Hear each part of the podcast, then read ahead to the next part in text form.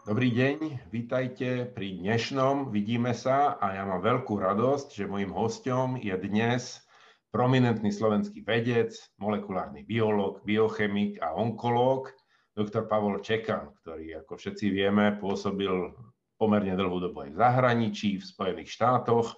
Založil e, dnes už známu spoločnosť Multiplex DX spolu s ďalšími dvomi e, kolegami a asi v poslednej dobe je najviac známy vynálezom testovacieho postupu na COVID. Samozrejme, to nie je zďaleka jeho prvý ani jediný vynález. Dobrý deň, pán Čekan. Dobrý deň a ďakujem za pozvanie. Tak ja začnem hneď otázkou na tie testy, lebo v minulom roku na začiatku s tým bol problém a veľmi rýchlo sa objavilo, že máme slovenské vlastné postupy, ktoré sú veľmi úspešné. Po roku ako vidíte, ako sa darí vašim testom? Ako si vedú? Eh, sú úspešné, sú používané vo svete, u nás? No, my už máme deviatý test. V podstate od, od toho prvého, ktorý urobil takúto, že v úvodzovkách veľkú dieru do sveta. Samozrejme, nie, nejde o žiaden veľký vynález, to si povedzme na rovinu. Ide o PCR testy, ktoré mm, PCR metódu, ktorá už v molekulárnej biológii v podstate takmer 30 rokov Čiže my to neberieme za nejaký veľký vynález, ale máme tam pár takých malých inovácií, ktoré nám umožňujú, povedzme, nie len, že detekovať COVID-19 alebo ten teda SARS-CoV-2, ale napríklad v poslednej dobe vieme vyvinúť aj PCR testy, ktoré vedia zachytiť, povedzme, britský variant alebo juhoafrický uh-huh. variant. A to už je naozaj ako keby tá, tá vyššia liga v rámci PCR testov. Jasné. A, a používajú sa teda tie vaše?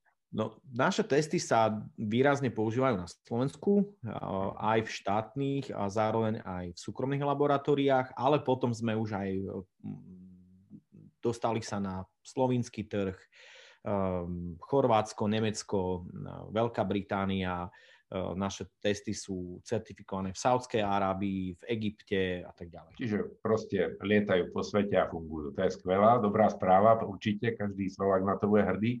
V Lani sme riešili touto dobou testy, dnes už je hlavnou diskusiou diskusia o vakcínach, lebo vidíme v nich e, vlastne asi jediný spolahlivý e, cieľ, ako sa dostať e, z pandémie. Súhlasíte s týmto tvrdením, že vakcíny sú, sú tou cestou? Určite súhlasím. Naozaj vidieť výsledky už z Izraela, kde tá vakcinácia tým, že bola veľmi rýchla, masívna, tak naozaj vidieť výsledky aj v rapidnom znížení počtu hospitalizovaných, aj mŕtvych a zároveň aj infikovaných. A to už, a to pripomínam, popri tom, ako otvorili kúpaliska, centra nákupné uh-huh. a ďalej školy a tak ďalej, proste sú koncerty. Čiže oni už v podstate začínajú žiť taký ten normálny život popri tom, ako sa naozaj tá situácia ešte aj radikálne zlepšuje. Uh-huh, jasné, tak e, to je, to je určite dobrá správa od odborníka, ako ste vy.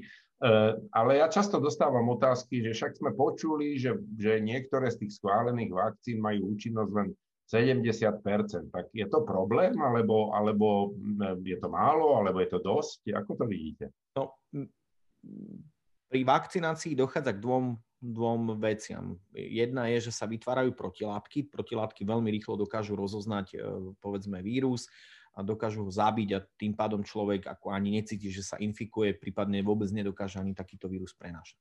Ale zároveň vytvára sa v ľudskom tele aj bunková imunita. To sú tie také T bunky, ktorí, to sú tí bojovníci, ktorí dokážu tiež zabiť ten vírus a, a my častokrát tú efektivitu vakcín meriame na základe tvorby tých protilátok.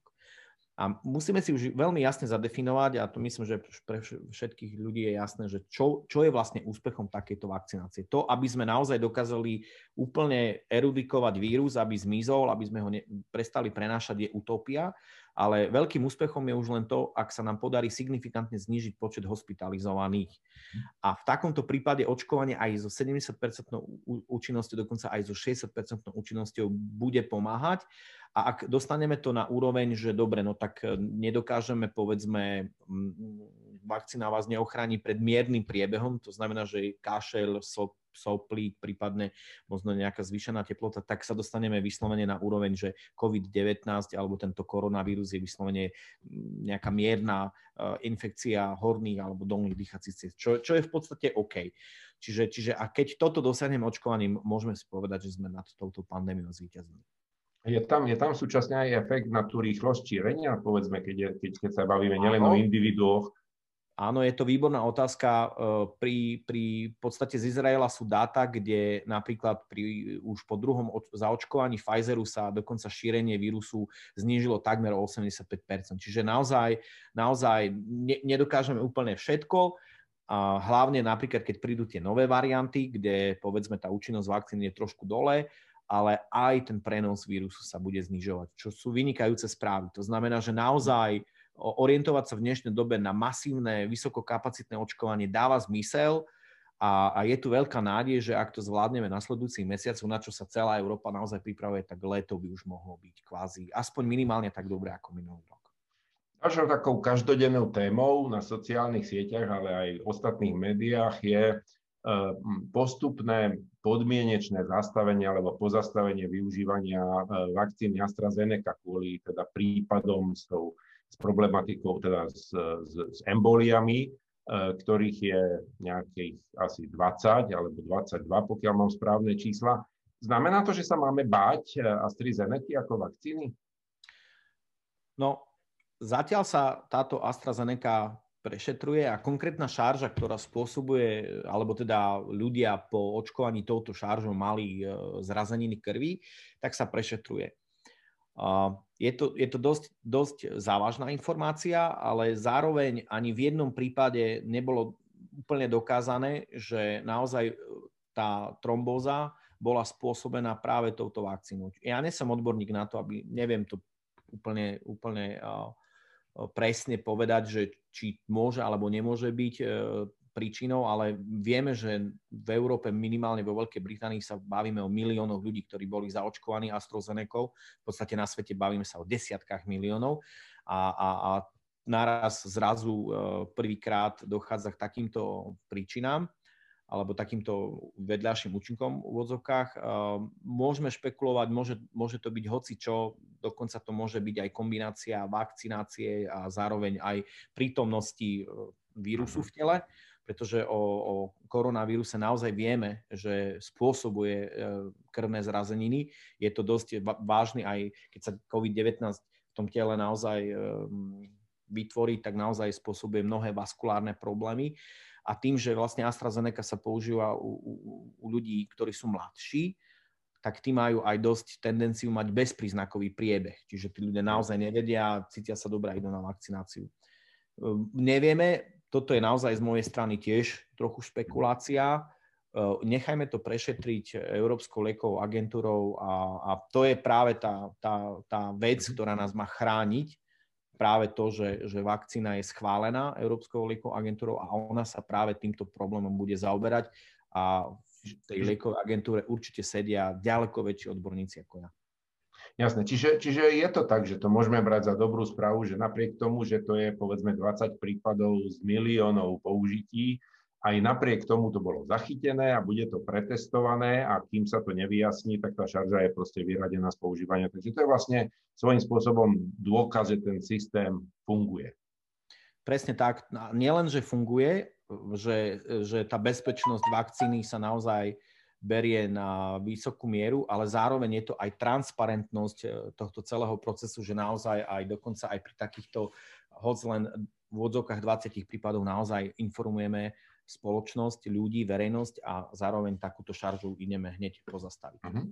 Uh-huh. Jasné. No a čo hovoríte na diskusiu okolo inej vakcíny, Sputniku V? Uh, však na Slovensku kvôli tomu uh, pomaly padá vláda, alebo rozhodne teda nastala vládna kríza, možno nielen kvôli tomu, ale určite to bol spúšťač. Aké je riziko v použití neregistrovanej vakcíny? No, asi v tomto prípade by sme si mali povedať, že, že čo, čo naozaj si vyžaduje taký ten e, schváľovací proces. Mm-hmm. Zatiaľ vieme o, o Sputniku to, že naozaj tá vedecká štúdia v Lancete vyzerala celkom dobre. Čiže vedecky a technologicky naozaj Sputnik V nemožno nejak vážne spochybňovať. Je to technológia, na ktorej je založená aj vakcína AstraZeneca a zároveň aj Johnson Johnson, čiže naozaj vedecky a technologicky ide o, o dobrú vakcínu. Ale Problém je v tom, že vedecká štúdia na desiatich stranách. Zatiaľ, čo taká žiadosť pre Európsku lieku agentúru je na 100 tisíc stranách a viac. Čiže predstavme si úplne veľký kamión s, mno, s množstvom dokumentov, ktoré sa preberajú. V, v takomto prípade sa uh, rozoberá naozaj aj kvalita výroby, výrobnej praxe, aká je kon, kon, kontrola kvality naozaj, či, či reproducibilná uh, výrobná prax e, je v tých závodoch, ktoré vyrábajú tiež rôzne šarže. Potom sa naozaj skúmajú klinické dáta, pred, predklinické dáta na zvieratách, prvá fáza, druhá fáza, tretia fáza. Je to naozaj veľmi rigorózny a veľmi detailný proces, ktorý proste skončí sa tým, že buď tá lieková agentúra naozaj povie, áno, táto vakcína je bezpečná a účinná a, a, a schváli, alebo odporúči na schválenie, alebo neodporúči. A počas toho procesu naozaj je veľmi, e, veľmi silná diskusia medzi liekovou agentúrou, výrobcom a tak ďalej a vymieňajú sa mnohé informácie. Pokiaľ to nemáme, tak jednoducho je ťažké naozaj povedať, áno, je to bezpečné a účinné, alebo tá vakcína je bezpečná a účinná len preto, lebo ju použili v ďalších 39 krajinách sveta. Samozrejme, že pomôže to. Samozrejme, e, pri, pri, pri tom schváľovacom procese to môže argumentovať e, výrobca takéto vakcíny, že sú tu aj dáta napríklad z Argentíny, kde je zaočkovaných 800 tisíc ľudí a v podstate použije to ako nejakú fázu 4. Ale toto je proces, ktorý je tu 10 ročia zaužívaný je to proces, ktorý funguje, je to proces, ktorému môžeme naozaj dôverovať a vychádza to dokonca aj, aj z našej minulosti, že dokonca samotné Československo zavádzalo e, kvalitu výrobnej praxe. To znamená, že je to niečo, na čo môžeme byť hrdí, že sme my aj svetu dali. Takže preto ja samozrejme nespochybňujem vakcínu Sputnik V, jej technológiu a, a, a, dokonca aj efektivitu, ktorá je, ktorá je publikovaná v významnej, významno, významnej publikácii v Lancete, ale naozaj vyčkám si na, na eh, schválenie EMI, pretože pre mňa je to naozaj eh, veľmi smerodajná informácia. Ako biolog sa, sa mi nedá neopýtať. Ja som zaznamenal správy, že v šarišských Michalanoch po dovoze Sputniku nejakým spôsobom začali túto vakcínu testovať a bolo doslova povedané, že na desiatich myšiach a štyroch morčatách. Mne sa zdá takýto test naozaj naprosto neadekvátny. E, ako to vidíte vy ako, ako špecialista v tejto oblasti? Je toto nejaký test, ktorý môže niečo preukázať? Je to súbeh nejakých testov, ktoré sa robia napríklad pri kontrole šarží Uh, nie je to samozrejme, samozrejme nie je to, nie je to niečo, čo, čo je súčasťou schváľovacieho procesu, ale ak skúmate kvalitu šarže, tak sú to naozaj postupy, uh-huh. ktoré, ktoré sa naozaj robia. To znamená, že, že je tam úplne jasný postup, že ak napríklad jedno zviera zomrie, tak potom sa to musí zopakovať. Ak nie, tak dobre, tento experiment je daný, potom sa tá šarža dokonca uh, um, skúma aj na ľudských bunkách, teda či replikuje ten vírus, preto, adenovírus, pretože by nemal správne, alebo nereplikuje a tak ďalej. Je to, je to, je to súhrn niekoľkých, niekoľkých experimentov, ktoré sú súčasťou tej kontroly kvality šarže. Určite mhm. nie na základe povedzme jedného experimentu na myšiach alebo morčatách môžeme povedať, že je to v poriadku. Ale stále v tomto prípade stále e, úroveň Sputnik V je experimentálna vakcína. A je to naozaj iba na, na našej krajine, či sa teda rozhodne urobiť ako keby úplne na novo fázu 3 e, experimentálneho, experimentálneho skúšania vakcíny alebo nie. E, ja si myslím, že tým, že žijeme v európskom e, priestore, sme súčasťou Európskej únie a už dosť veľa rokov, mali by sme samozrejme nejakým spôsobom postupovať podľa pravidel, ktoré tu máme, ale je tu núdzový stav, je tu kritická situácia, je to na rozhodnutí, rozhodnutí ľudí a vlády. Ale pri, takom, pri takomto procese musia byť naozaj ľudia byť informovaní o všetkom, čo naozaj taká, tá, takáto experimentálna vakcinácia vyžaduje. Jasné. No, e, ja sa ešte vrátim tak všeobecnejšie k tomu, e, o čom sa vlastne celú dobu bavíme. E, začali sme tým, že vy vlastne ste priamo súčasťou toho procesu nejakých inovácií aj v týchto najdôležitejších veciach súčasných čias. A Európska komisia dlhodobo vlastne vytýkala Slovensku podporu pre inovácie alebo prostredie pre inovácie, že nie je dostatočne široké, že tu nie je dostatočná podpora, priestor, podmienky. Máte pocit, že sa v tejto oblasti situácia na Slovensku nejakým spôsobom vyvíja v posledných rokoch, alebo ako, ako vidíte inovačný priestor na Slovensku? Práve naopak, som veľmi kritický. Myslím, že situácia, čo sa týka mm, či podpory vedy, výskumu, inovácie a tak ďalej, veľmi stagnuje. Hoď samozrejme sú tu snahy ministerstva školstva v dnešnej dobe, pretože štátny tajomník e, je práve aj, aj vedec, e, tak je, sú tu snahy nejak tieto procesy zlepšiť, ale vyzerá to, že naozaj vylepšenie inovačného ekosystému a podpory vedy a výskumu je fakt beh na dlhé trate. Um, no, ani v, ani, počase, ani v čase pandémie nevidieť, aby bola nejaká výrazne vyššia podpora. Boli tu snahy o nejaké granty, ktoré sa podarili naozaj, tie peniaze prišli, ale, ale stále ten proces je veľmi zdlhavý, že, že naozaj tá podpora inovácií si vyžaduje ako keby ešte oveľa väčšiu rýchlosť a razantnosť. Naozaj musíme si to zobrať ako keby za, za veľmi dôležitú prioritu. Jasné. A keď, pozrieme si, keď si pozrieme, ako je vyskladaný aj ten plán obnovy pre Slovensko, tak tie inovácie nepatria úplne na prvé miesto. No a, ale dovolím si takú osobnú otázku. Neznamená to ale, že vy so svojou inovatívnou a pre nás tak zaujímavou firmou teraz akože v najbližšej dobe utečiete zo Slovenska. No, e, myslím si, že nie ale, ale e, poviem aj to ale, pretože určite by som sa po skúsenostiach na Slovensku nebránil aj nejakej e, dobrej ponuke, ale aktívne tieto ponuky nevyhľadávame. Uh-huh. Výborne, tak posledná otázka je tradičná a netýka sa úplne e, konkrétnej témy, ale skôr vašeho pohľadu a, a, a viere v budúcnosť. Takže sa vás opýtam, predstavte si takto za rok od dnešného dňa, Um, a čo by ste v tento čas o rok chcel alebo nechcel mať na svojom pracovnom stole alebo vo svojom programe? No, viem, čo by som nechcel mať. Určite by som nechcel mať vývoj ďalších RT-PCR testov, pretože to by znamenalo, že sú tu ďalšie a ďalšie varianty a stále musíme bojovať proti pandémii. To je presne to, čo by som nechcel.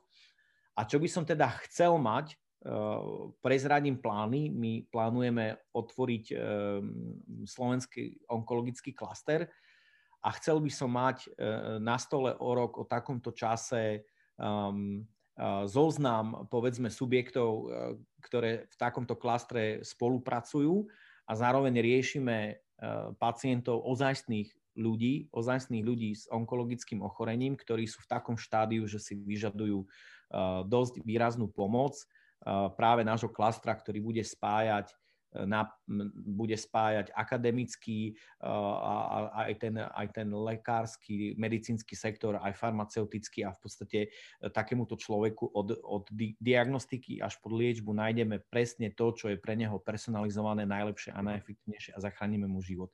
Toto by som chcel mať na mojom stole. Tak pokiaľ sa toto splní, tak to je dvojaká nádej. Bude to znamenať, že pandémia je preč a nielen to, ale že budeme vedieť lepšie liečiť onkologických pacientov na Slovensku, tak ja si budem prijať, aby sa vám to splnilo. A veľmi pekne ďakujem za účasť dnešného Vidíme sa. Dovidenia. A ja veľmi pekne ďakujem a, a, a dúfam, že v tom Bruseli budete na nás na Slovensko myslieť a, a potrebujeme vašu pomoc a vašu podporu.